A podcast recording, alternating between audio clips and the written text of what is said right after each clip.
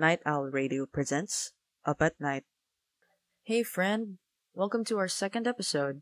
Hope you're all feeling good. And uh, I suggest you relax, have some tea, or close your eyes while listening. Tonight's theme is a bit more lighthearted, I guess. But before we get to that, I have a little story to tell. So, some days ago, one afternoon, I was just on my computer doing my own thing when my grandmother comes. Then she suddenly asks me this question Do you have a boyfriend already? Or is anyone courting you? Then I was kind of shocked, but I told her no. No, I don't have one. Then she asks me, Why? Why don't you have a boyfriend? Then I told her my reasons. So, one, I don't have stable income, first and foremost. Then, two, no one is courting me. So there's that. And three, I don't want a boyfriend anyway. Then she has this really puzzled look on her face, like, huh? Then she asks me if some of my friends and batchmates were already married. And I told her that I knew some people at my age who have married, but most of us have not.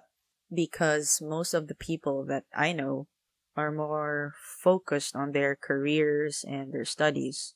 So I found it funny that my grandmother asked me that question when I know that most people I know are not married at this age.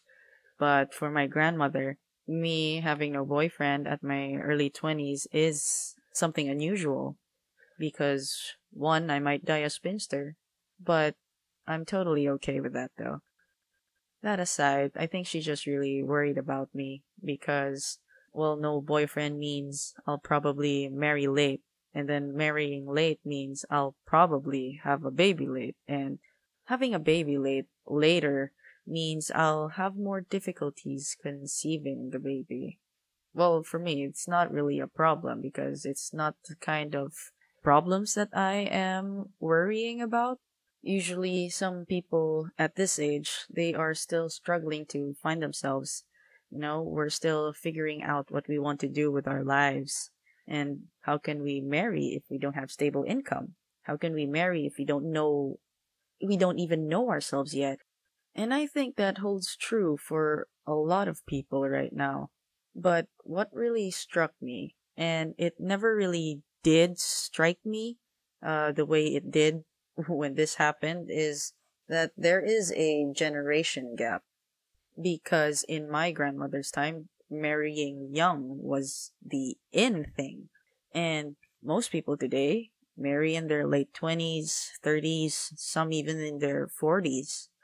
So when I told my grandmother that I needed stable income so I can pay for my dates, she looked really confused. Then she asked me, why do I need money for my dates? Then I told her I need to pay for my share. Then she tells me, Huh? Why do you have to do that? The guy will do that for you. And I told her that's not how it works now. And then she looked really puzzled when I said when I said that. So there's a really, really big gap between their generation and our generation right now.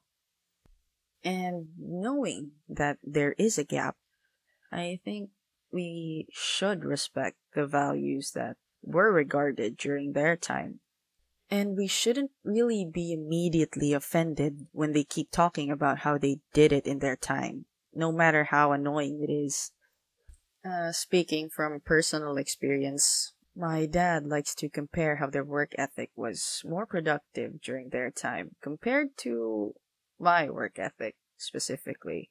And he gets disappointed when I'm not looking for ways to bring in the big bucks in business. But unfortunately for him, I don't have an interest in business. So, where am I going with this exactly? Well, it's not easy to educate them about the values the younger generation tends to uphold now, which is more on, I don't know, creativity and passion compared to theirs is more of money, money, money, I think. That's what I notice. And I guess what we can do is we just need to be patient with them. You know, maybe they just have a hard time understanding and accepting that times have really changed and values have changed. And if they won't listen, then don't bother telling them. Because why bother telling someone or like teaching someone if they don't want to be taught, right? And most people have a strong hold on their values, so it's not something that we can change about them easily. Of course, not all older generations are stubborn. Some of them will listen, and some of them are really open minded about things. So, what can we do? Well, maybe we can show them your capabilities. And especially if it's not in a practical field, show them that you know what you're doing. Show them that you're really passionate about what you're doing. And if we can't, there's always the other option, you know, to ignore what they're saying and carry on. You know, one ear in, one ear out. There's nothing they can do about it anyway, because in the end, it's still up to you. You'll still be the one deciding what you want to do with your life. So, choose carefully, choose wisely, and I don't know, live freely. Live how you want it. Hey, so thanks for listening until the end. Um, how did you think of this episode? I'm trying out a more natural approach with less reading a full script and more on expounding bullet points. Uh, let me know if you like this way better or if I should stick to a full script. So, anyway, once again, this is Night Owl Radio's Up at Night. Thank you for listening and have a good night.